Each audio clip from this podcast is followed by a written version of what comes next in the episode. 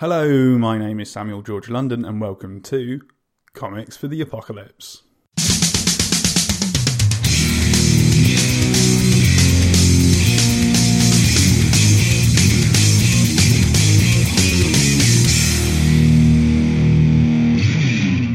On today's episode, I speak to comic book writer and super nice guy Chris Mole about what comics he would take into the apocalypse.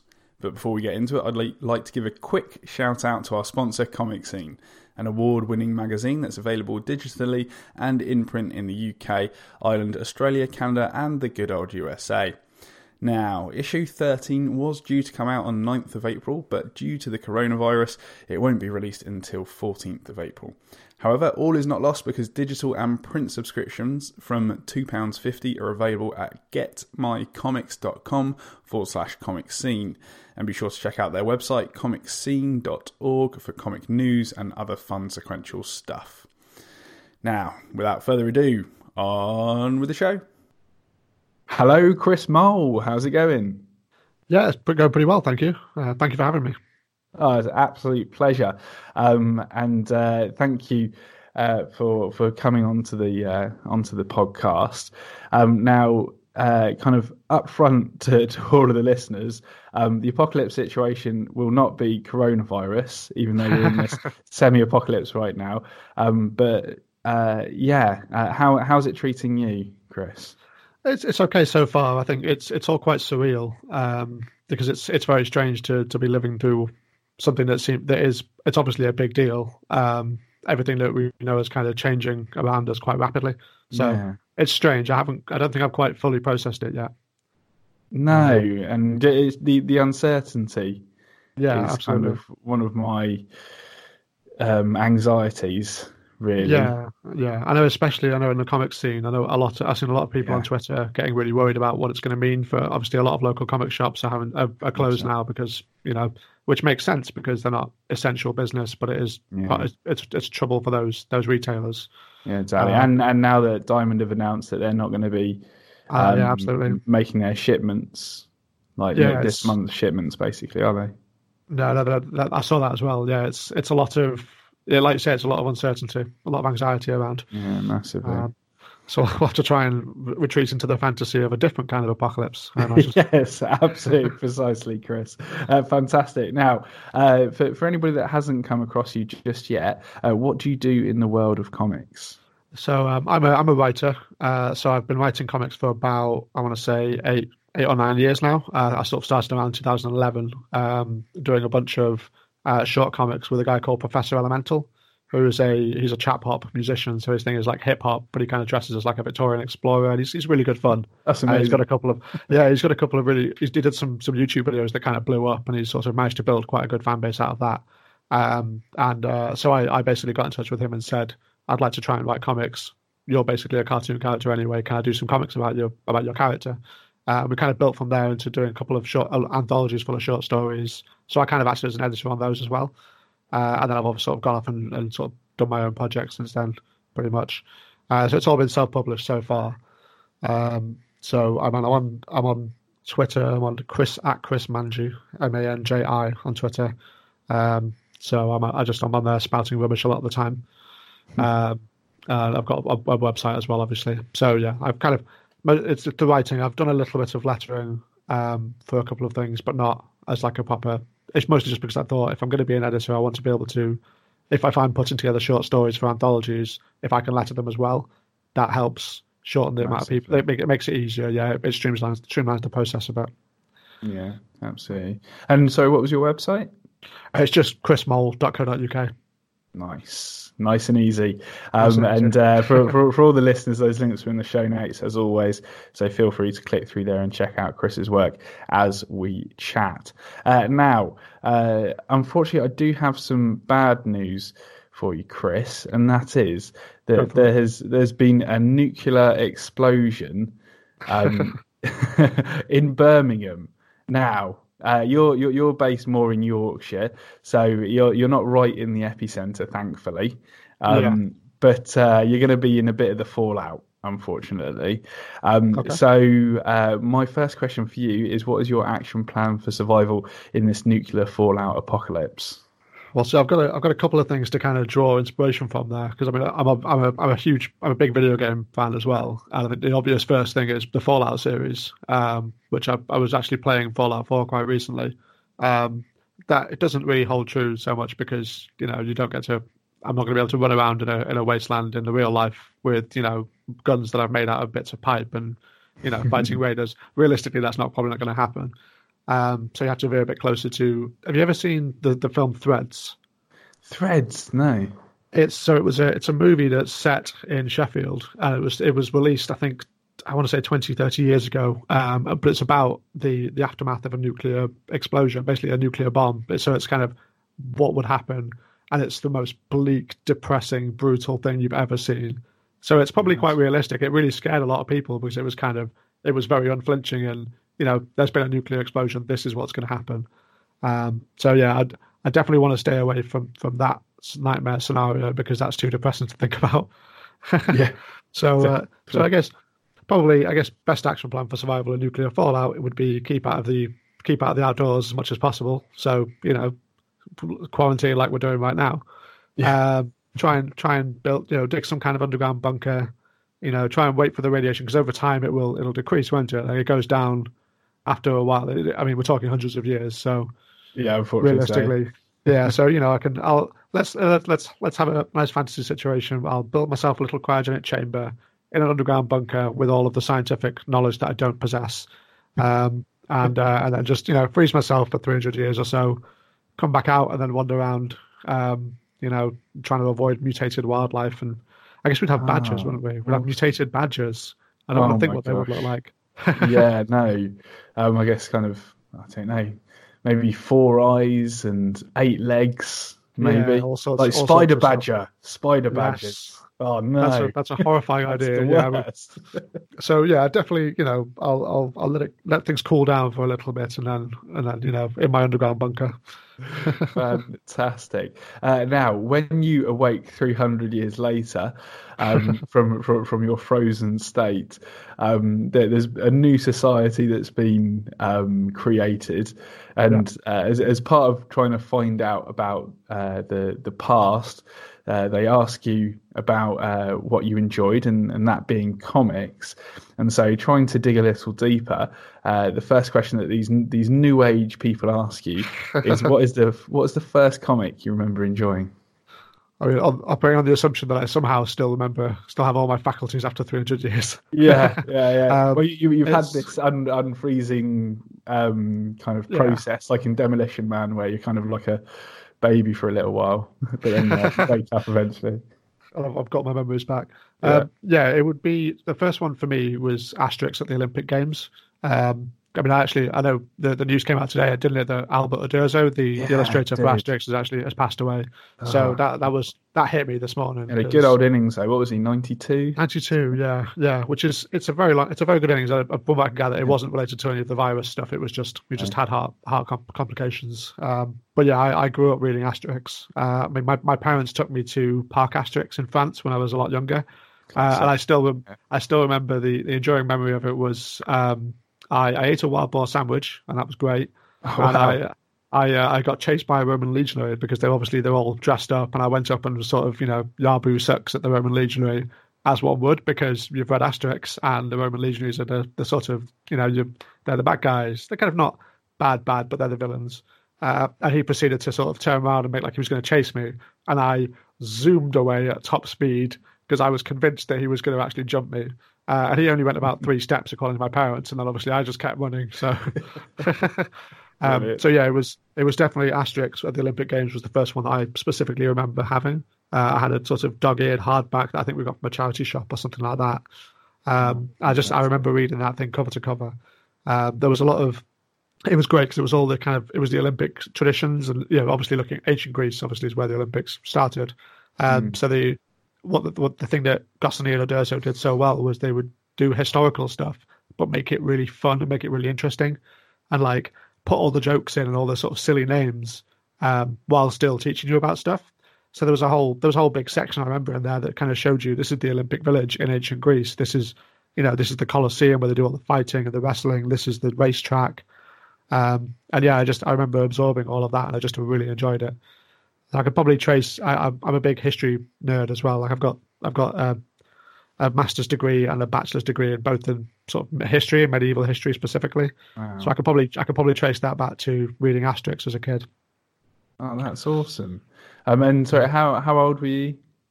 Um, I want to say it's definitely I'm definitely picking it, picking names out of the out of the high. I want to say around, Yeah. around about eight, maybe like seven or eight. Because I know I know I read the Beano as well. I was definitely more of a Beano kid than a Dandy kid. Oh, but right, I yeah. definitely, I think I definitely before I started getting those from the newsagent, I was I, we had Asterix on the shelf, and I remember reading that. Um, Tintin as well. Tintin was was also was also up there.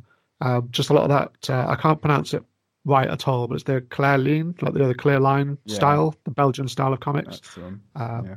yeah. Oh, fantastic. Um, and at this age, uh, were you creating your own stories?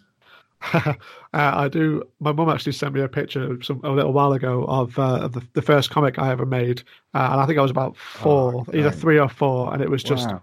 it was a retelling of uh, it was Superman. It was the Superman movie, and it's the one where I think it was Superman two or something, where he like he uses his his ice breath to freeze a, a dam that's just burst and save the save this town. Um, and I, I basically we'd watched it on TV, and I'd sat and drawn. A, a, a comic is is a you know a generous term for it, but I'd drawn you know the story in about four pages of of kids' scribbles and written you know by Chris, aged three and a quarter or whatever it was. Um, so yeah, that was that was the first one I did. I didn't start making them properly um, until like about 2011. Like I said, when I sort of decided, you know, I've I've read comics my entire life.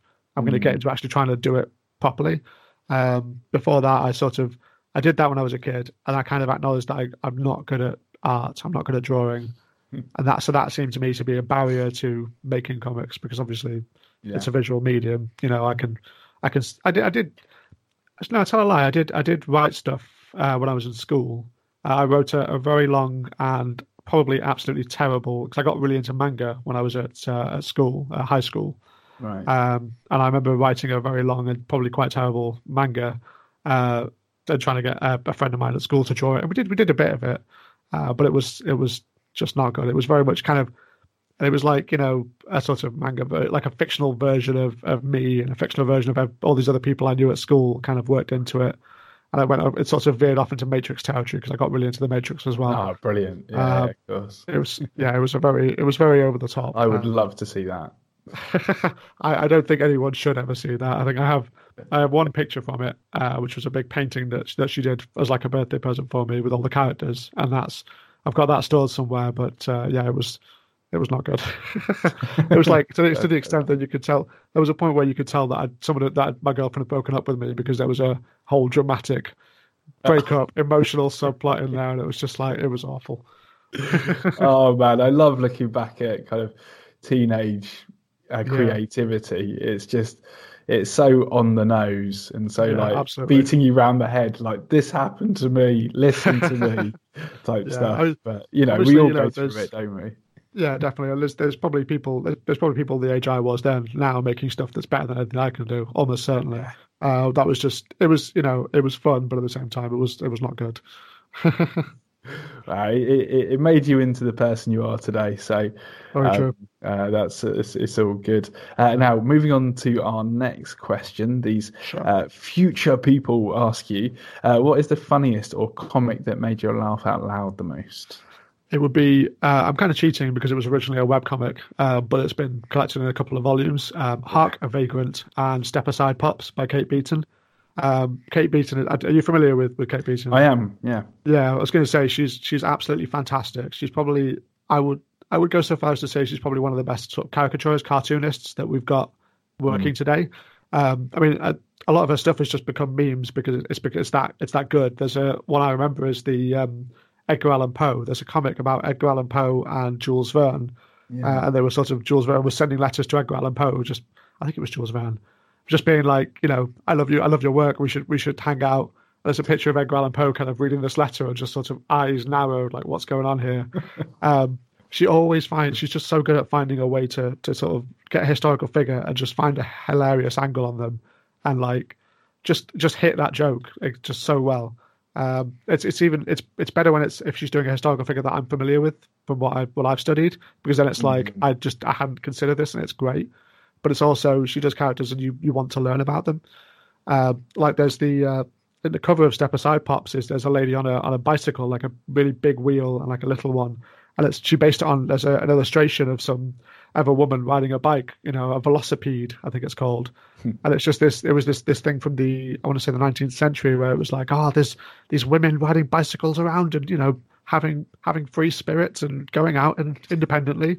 And it's just such it. a great, she's so great at just skewering that and just doing, you know, this, this, this woman riding this bicycle and, and kind of being like, you know, get out of my way, old man. It's just, it's so great. She, I, I laugh out loud at some of hers. There's the whole, there's the whole sexy Batman ones that she does, which are just, fantastic. If you've not seen those, I would highly recommend you look them up. Oh, Uh, it's like it's just you know Batman but drawn sexily, but done in her sort of cartooning style. So it's like he's you know he's, he's kind of cleaning the Batmobile in like a in a backless apron and sort of you know chatting up the uh, Commissioner Gordon, and it's just it's it's fantastic. I would I would oh, I love all of that. I'm sure it's not something that she's interested in. I mean, she might be. I don't know. But if if they were it, like DC should get her writing a comic for them, it would be amazing. It would be the funniest thing. That'd be absolutely brilliant. Um, I wonder if that will that type of thing will ever happen. Um, but uh, I think Har- Hark a Vagrant is still available all online. It is, yes. It's all on that's that. I think she's stopped doing it actively now. Um, yeah, she I know- has. Yeah, I know yeah. she went off to Back do. then. I think she had some sort of various various life events that I think have you know gotten in the way, but they're still they're so good. They're so good those comics. straight up and for for all the world to see. So if you are self isolating, definitely Google Hark a Vagrant and uh, and check and all of all of Yeah. Kate's other work as well. Yeah, Um, you could just but, you uh, could just go you could just random or you could just read through the entire archive, and I guarantee you will you will want to read the entire archive. exactly. That's fantastic. Uh, now, switching gears and changing emotions, uh, the next question that comes up is what's the saddest or most upsetting comic that you've read? See, it's it's tricky because I don't tend to. It's not that I sort of stay away from from sad comics, but I tend to. I, I kind of like the escapism. I like the sort of being able to read stuff that's not going to make me super emotional. Although I, tend to get emotional at lots of things these days for some reason. Um, so I think the most upsetting one I would say was probably that I've read was Maus uh, by Art Spiegelman. Not just Yeah. because not just because of the um, obviously you know the content of it is horrific, um, but it's just the way that it's presented so matter of factly. Um, Yeah. You know, it's it's the comic that I always. If anyone ever tries to, I know it's a very tired argument. If anybody ever tries to make the argument, "Oh, comics are for kids," or you know, grown-ups Oh. don't read comics, I literally just yeah, I just I just point them at Maus Read and that. go, yeah, absolutely. You know, it's like oh, it's got got cute animals in. Yeah, that's not the point. You know, well, it is Yeah. it is it's part of the story. reading. It's- yeah, it's it's definitely part of the story. There's a there's a very good reason why he's done it that way. Yeah, um, but yeah, it's it's the, yeah the fact that it's cute animals doesn't make it suitable for kids. Hundred percent not. Um, But uh, for for anybody that hasn't read Maus before, how how would you pitch it to them?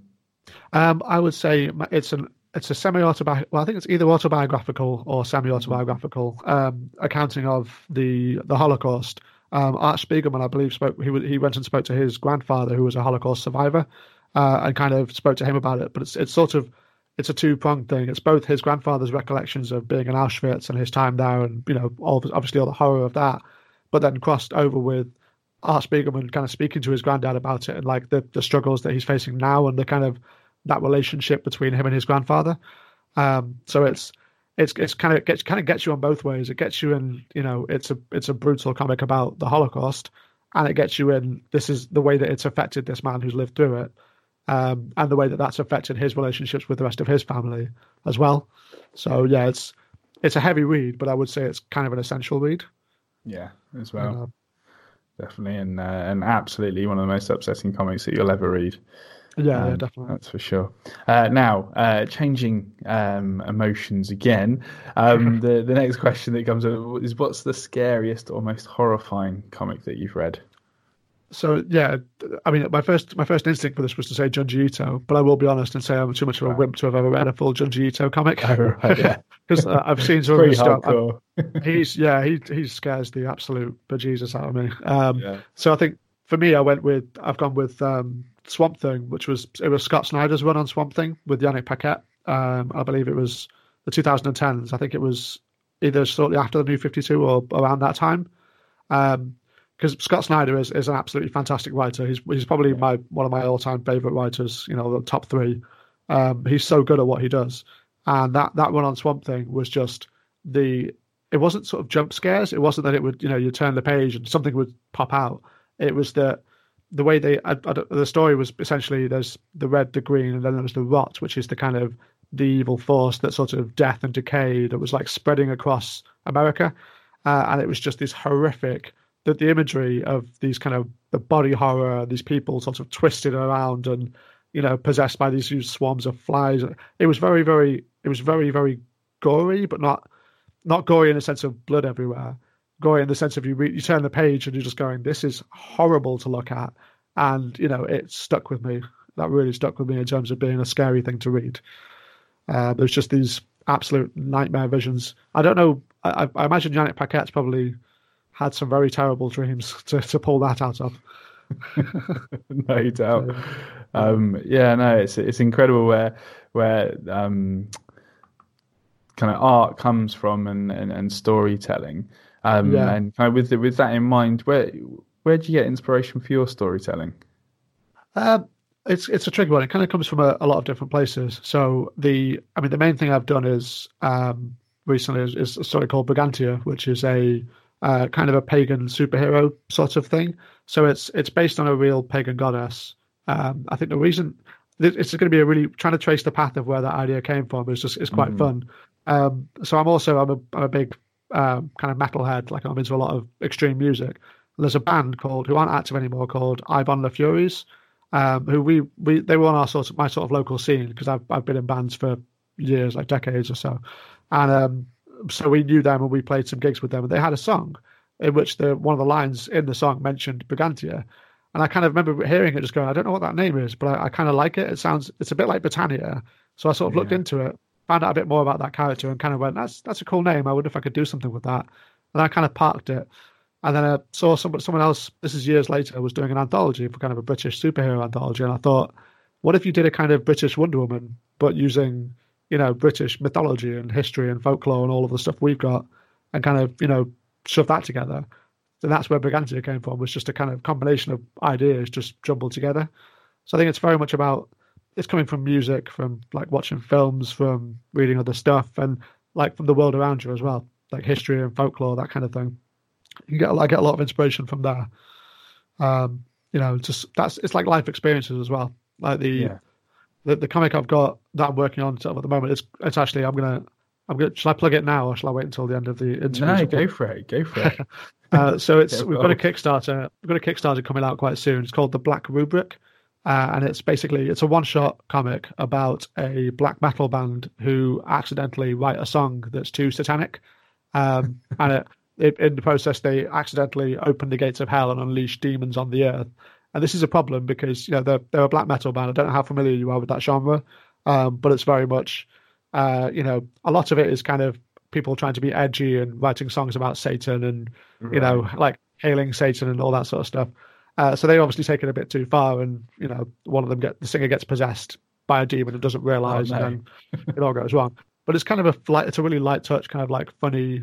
You know, we've gone first. We've kind of gone. This this whole thing is inherently ridiculous, um, sure. And I and I like I said, I'm, I'm a metalhead. I'm, I'm a massive fan of black metal. Like I'm really into it, and I mm. love how how stupid and over the top it is.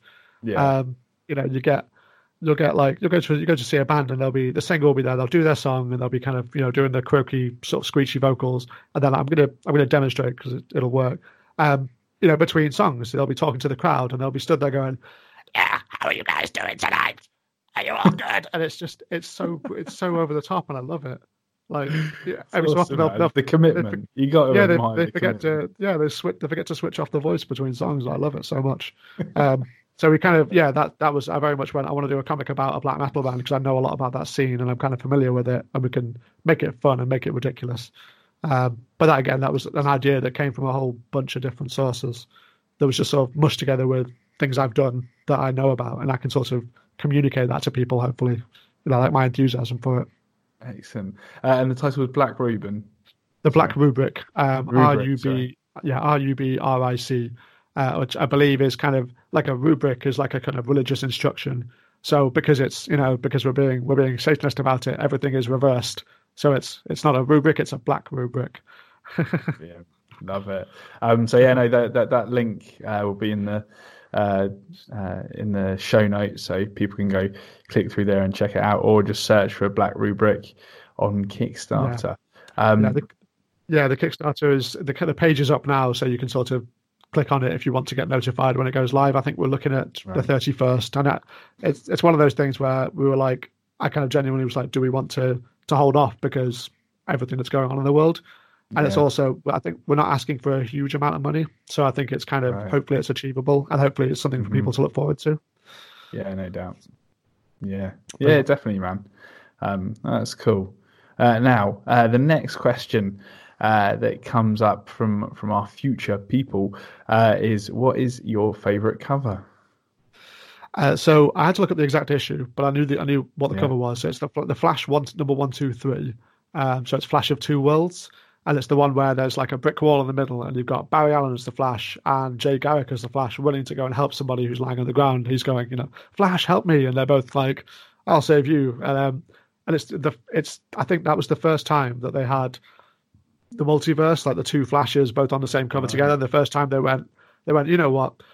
Barry Allen, the Flash, grew up reading uh, Flash comics about Jay Garrick. Like the, the the comics existed in his universe, and it was such a metatextual thing. I love that so much um, all the kind of multiverse stuff is just it's I'm a I'm a big I'm a massive DC fan. Like I'm, you know, if I had to pick a pick a side, it would be the DC side. That's just because I I grew up, you know, I grew up with a lot of DC characters, sort of more so than the Marvel ones. Um, but yeah, that cover is just so striking, and for what it represents as well, I just I love that. You know, they kind of went, they kind of leaned into the comics is ridiculous and it's over the top and it's like cosmic and let's just let's just go with it. You know, they actually uh, the Flash TV show. I don't know if you've if you've seen any of that um, it's been getting more and more kind of over, off the wall comic book as the seasons have gone They've on. really leaned into it, apparently. I mean, I, really I, have. I, haven't really watched it, but I've I've seen you know flutterings here and there. Yeah, yeah. It, it's sort of because it definitely started off as a kind of you know, I mean, superhero comics are pretty much they're kind of like a soap opera or like a like a you know, they're kind of like a teen drama show, but with superpowers as well. Yeah. Uh, and they they started off in that vein, and then they've just gone into it completely. And they did actually they recreated that that cover in one of the episodes, which is fantastic. Oh, it's got yeah, they had uh, they had one character you know in the foreground, and then there was for some, there was like a, an, apartment which had kind of a, a wall dividing it, and they had the two flashes running towards the camera, and I just completely lost it. I'm sitting on the sofa, kind of, you know, like poking my other half, going, "Oh my god, it's the Flash of Two Worlds! They've done this! They've done it! They've done it on screen! they did it! Uh, yeah, it was so cool. I, I just I absolutely that childlike joy, you know. So yeah, that's it's a it's a fantastic cover. I love it. It is. No, that's really cool. I'm, I'm just looking at it now, um, and uh, I, I, I can imagine like if you were if you saw it on a newsstand, kind of when was it published? I can't see the date. Uh, do you know when it was published? Let me have a look. Uh, I believe September 1961, according to Google. Yeah, exactly. So yeah, I, I imagine yeah, seeing that, see seeing that, you must have been like my gosh, what's going on here? This is a totally out so of this cool. world. I think there was and there was quite I think there was quite a gap between because they did the first couple of Flash comics. I've got I've got the showcase um, volume upstairs, and they they did the first couple, which were Jay Garrick as the Flash, and I think they kind of parked it for a bit, and it was a little while later, maybe a few years later, that they came back with you know Barry Allen, and initially it was just you know it was just a throwaway line. It was one panel where it was kind of Barry Allen when he gets his powers and he goes, "Hey, I remember I remember these comics from when I was a kid," hey, maybe I could be like the Flash, and he just sort of it's not really leaned into that. You just kind of think, oh well, it's just a way of you know kind of mine a little bit of a retcon of the previous one. And then they actually went, no, we're going to bring it in. No, there's yeah. multiple universes. There's different flashes in each universe. It's just it's great. I love that. So cool.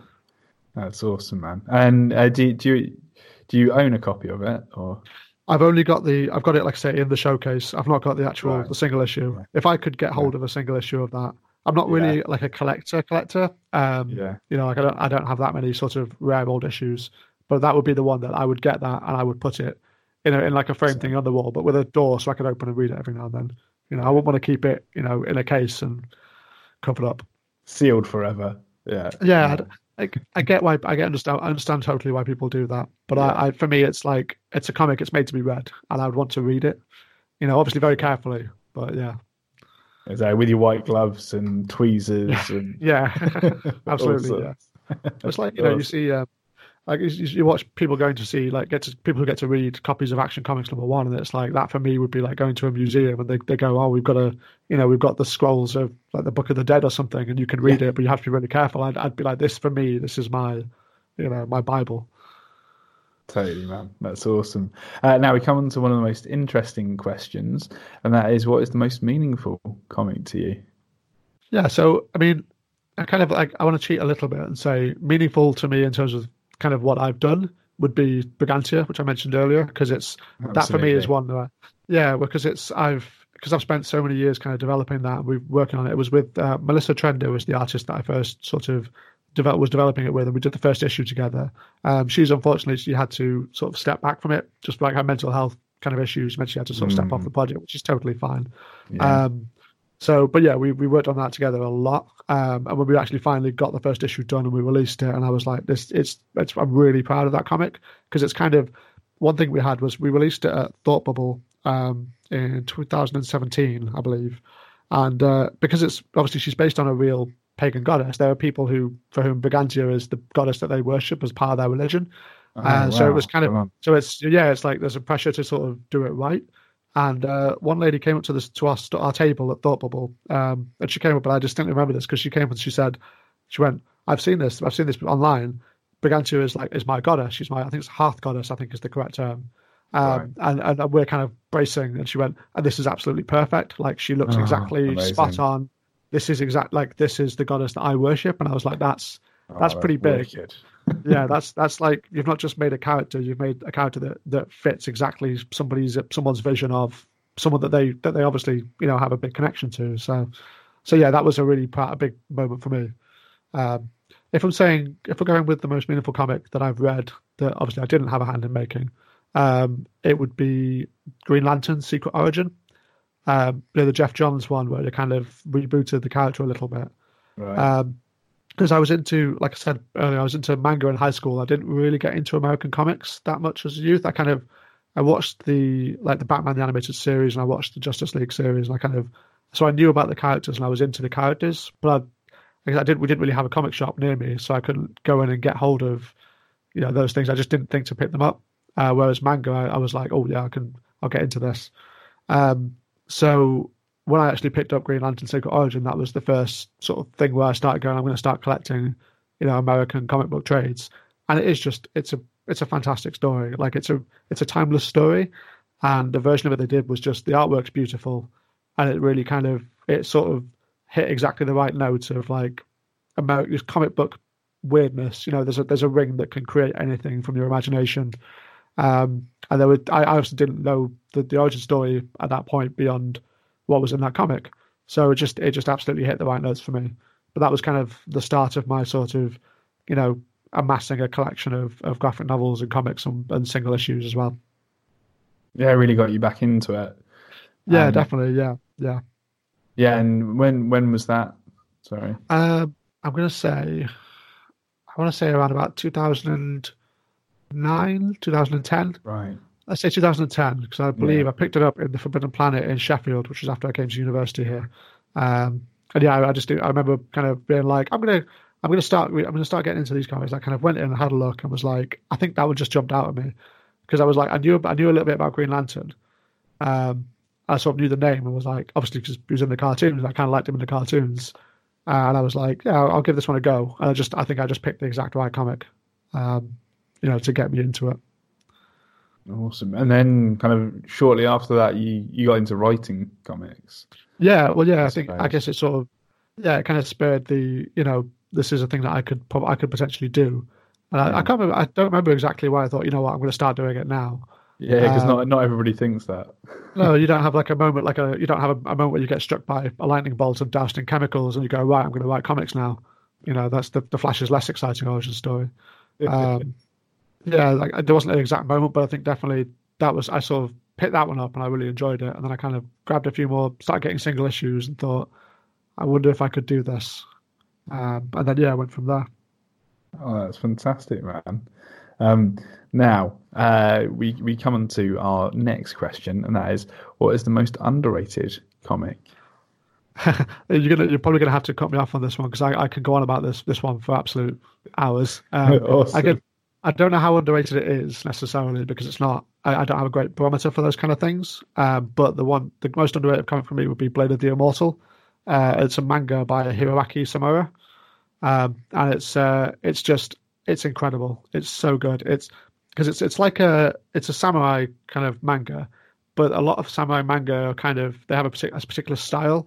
Blade of the Immortal absolutely doesn't have the same style as any of the others. Mm. Uh, it's all done in pencil, so it's not it's not kind of penciled and then inked and then coloured or anything like that. I mean, manga a lot of manga is black and white anyway, but this is just done in pencil, so it's got a really kind of sketchy, visceral feeling to it, and it's like the action scenes in it are just so they just they jump right off the page. There's these kind of big fight scenes, and then you'll you'll cut to a, like a big double page spread where it's a really intricately detailed kind of piece of artwork of like the killing blow um, it's basically a comic about a, a samurai in. Um, it's. I mean, I, am a big Japanese history nerd, so I'll, I'll try not to drop too many fancy terms in. But the Tokugawa, yeah. the Tokugawa shogunate basically ruled Japan for about 200, 200 something years.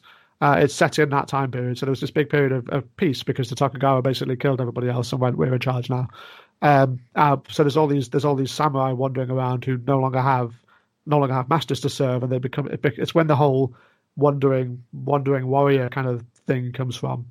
Um, there's a lot of stuff that's set in that time period, and uh, this this guy character called Manji, who I basically stole my internet handle from because he's he's just great.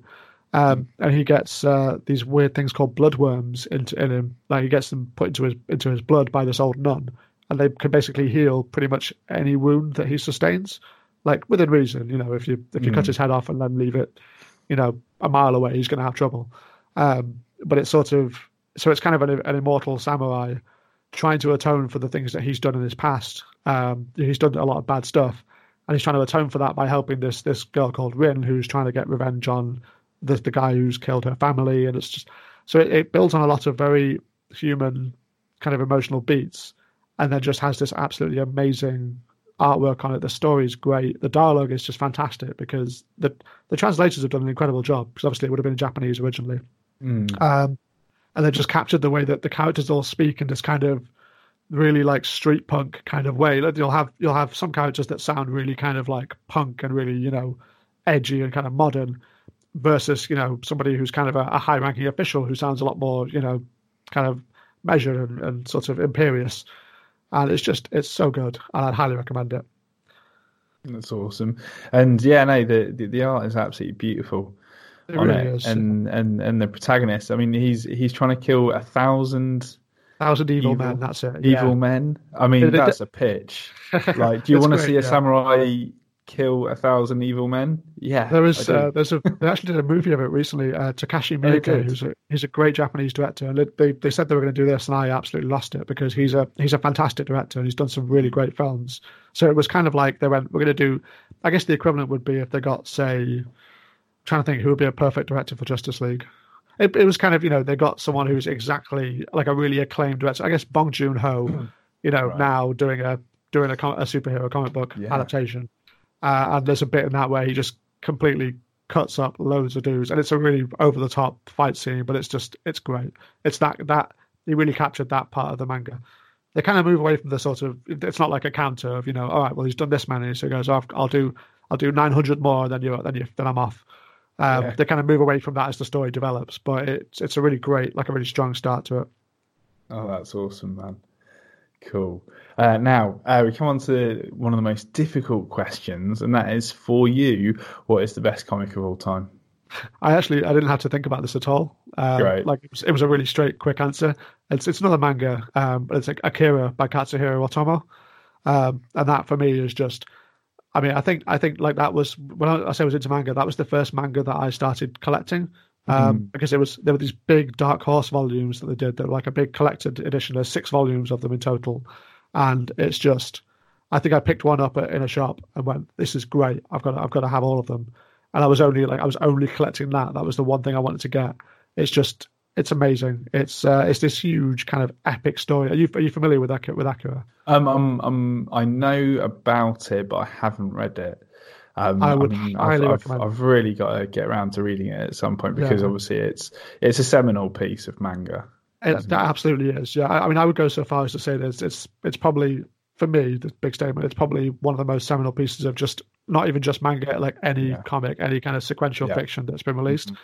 Because it's this massive, huge epic, but there's a the, the whole thing is built around this emotional core, um, because it's these two these two street punks who are both orphaned, and they both grew up in orphanages, and they've had they, they kind of build this friendship, but they they've obviously had this there's so much trauma earlier in their lives that they kind of you can see how that trauma comes out and how those those insecurities manifest, and it just twists the friendship. So it starts starts from that, and then you've got kids, people throwing skyscrapers around like psychic powers exploding everywhere, and it's just the. I mean, I don't. Even, the artwork is just unbelievable. Um, I know in the manga industry, I know there's a lot of artists that will have assistants and stuff to sort of help them out. Yeah. Uh, so it's not. It's, I always feel, I, especially now, I feel I used to be like, oh yeah, he did it all himself. He's amazing. I now, I think I now know is he probably had a couple of people helping him with some of it, Mm. but it's so it's a little bit less like he did this single handedly. But it's just, it's still, it's it's his style and it's absolutely insane. There's, um, I've actually written a piece for, do you know, do you know panel by panel? yes. Yeah, Yeah. the criticism. I actually, I managed to write a piece for it. I don't know if I can. Oh, great. I don't know if I can. T- uh, well, I'm- gonna I'm gonna say it, and you can edit this bit out if I if I should keep it secret. Um, but I, I wrote an article for Panel by Panel um, that's going to be in a, an upcoming issue. That's it's about they do one about um, endings, like the best final, you know, endings to an issue or endings to a series. Yeah. Uh, and I so I went for the end of issue three of Akira, uh, volume three of Akira. Sorry, in the Dark Horse collection. There's just it's about thirty to forty pages of just complete destruction, being everything going just. It's like it got to the point in the film where the director's like, you know what, here you go, I'm going to throw everything at the screen, and then it completely just explodes everything, and then collapses it right back down to this this really powerful emotional last two two or three pages, and it's just oh, it's so good. Um, I actually recently got the. I've been looking for. I know they did a color version. Uh, Marvel did a. They brought it to America in the eighties, and they did like a new translation, uh, and they they colored it. Oh, they had Steve Oliff doing the coloring for it. Right. Um, and I, I've been looking for them for years because they're really rare. They're the volumes of that. And I managed to find one or two of them, uh, kind of one on like an Ox, the Oxfam website and one on eBay.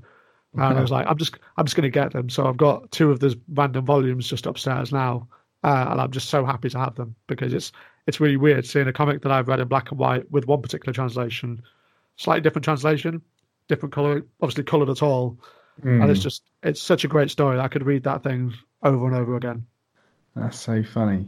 Um, but that's awesome. Um, and uh, no, yeah, it's it's one that I really need to kind of read. Yeah. It's like 'cause I know they, they did the they did the anime as well, and it's one of those things where I think Right. Otomo also directed or was really heavily involved in the anime. Oh, right. So he he kind of went, I can't tell the full story in this in a film, so we'll do a kind of an abbreviated version of it. And I really think it.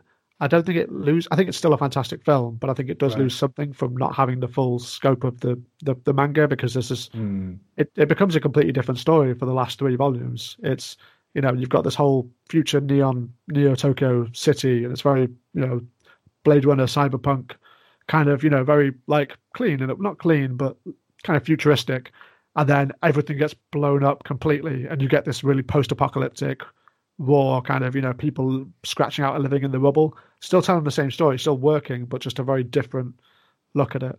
And it's just yeah, it's it's, it's a great it's a great feat to be able to blow up your entire setting and halfway through your comic and have it still work. totally. Yeah, that's uh, that's courageous to say Yeah, the least, isn't yeah. it? Oh, fair play. Uh, now, uh, come on to uh, your last comic choice, and that is if you could only take one comic into the apocalypse, which would it be?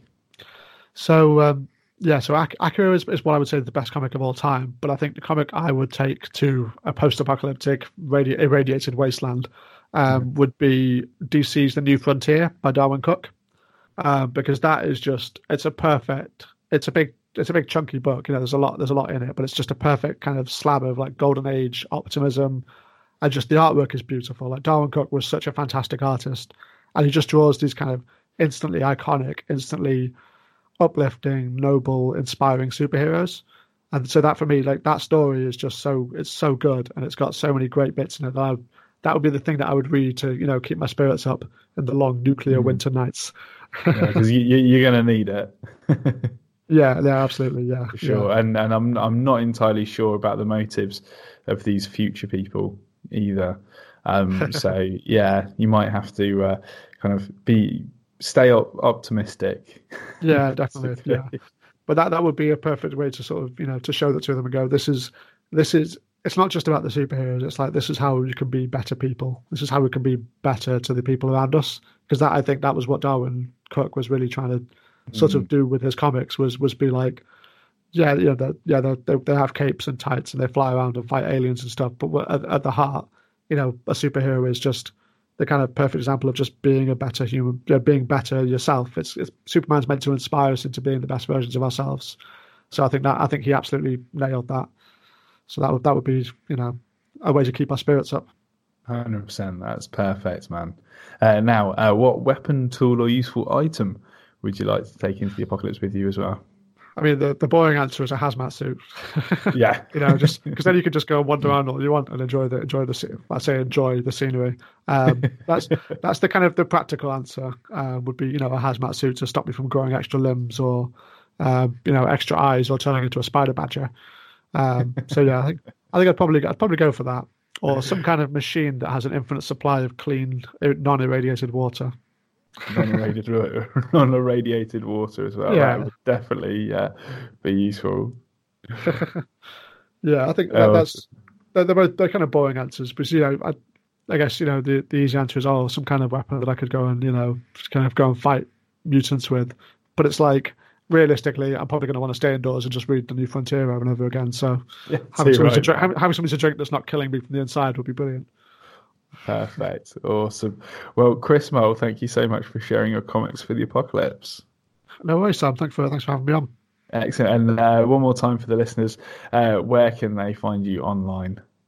Uh, so I have a website which is uh, chrismole.co.uk, um, and I'm on Twitter at uh, Chris Manji, M A N J I.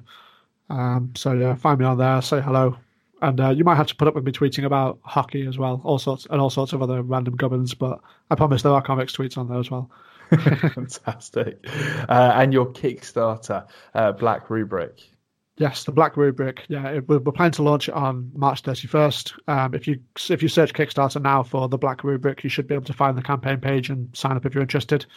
Um, and I think I want people to look at it purely because the the video that we did for it, the campaign video, is probably the best thing I've ever done. Because um, it's a it's kind of a spoof black metal music video, uh, and there's a very there's a very particular style for them, which is you know kind of like weedy looking guys in black and white face paint running around in the forest, um, you know, trying to look serious and like like you know grim, like they're they're sort of doing black magic, but realistically realistically they look ridiculous. And uh, I managed to film. I, I, I mean, I got some friends together, and we managed to film something that just looks exactly like that style of video. So even if you don't back the Kickstarter, which I hope you do, please watch the video and enjoy it.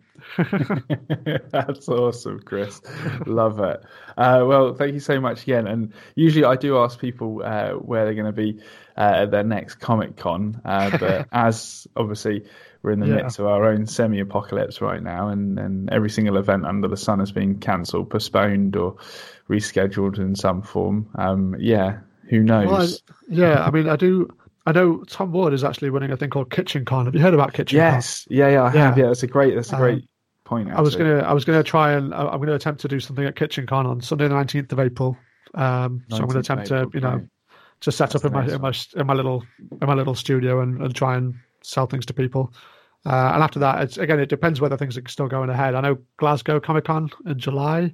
I was planning to be at that, uh, but again, who knows at this point? Yeah, exactly um, and have to kind of go with the flow and all that. But no, definitely yeah. the the kitchen con um, stuff, and I think it's just hashtag kitchen con. Is that right? That's right? it. Yeah, yeah, yeah. Um, it's it Tom Twitter. Tom Ward. Um, yeah, he's running it. Is the guy? Yeah, he's putting it all together. I think it's April nineteenth. Great, fantastic, um, cool. Uh, well, again, thank you so much for your time today, Chris. It's been a real pleasure. No worries. Thank you very much. Awesome. All right. Well, I'll I'll probably see you on Twitter, uh, and and maybe a Comic Con event if if we get out of this alive. Fingers crossed. Yeah. I hope so. Awesome. Thanks again, Chris. Take care, man. Bye. Thanks again to Chris for being on Comics for the Apocalypse today. It was an absolute pleasure. If you enjoyed the show, please leave a review for us on iTunes or whichever podcast service you use, as not only will it let me know that you liked it, but believe that it helps make other people aware of the show as well. If you'd like to check out Chris's work or follow him on social media, those links are in the show notes, along with all of our own links to the various areas of the internet. Speaking of which, if you haven't already, be sure to visit ComicScene Magazine's website at comicscene.org for comic news and lots of other fun sequential art stuff. And finally, as long as this apocalypse doesn't escalate anymore uh, in the next week, I'll hopefully see you next Monday. Stay safe and bye for now.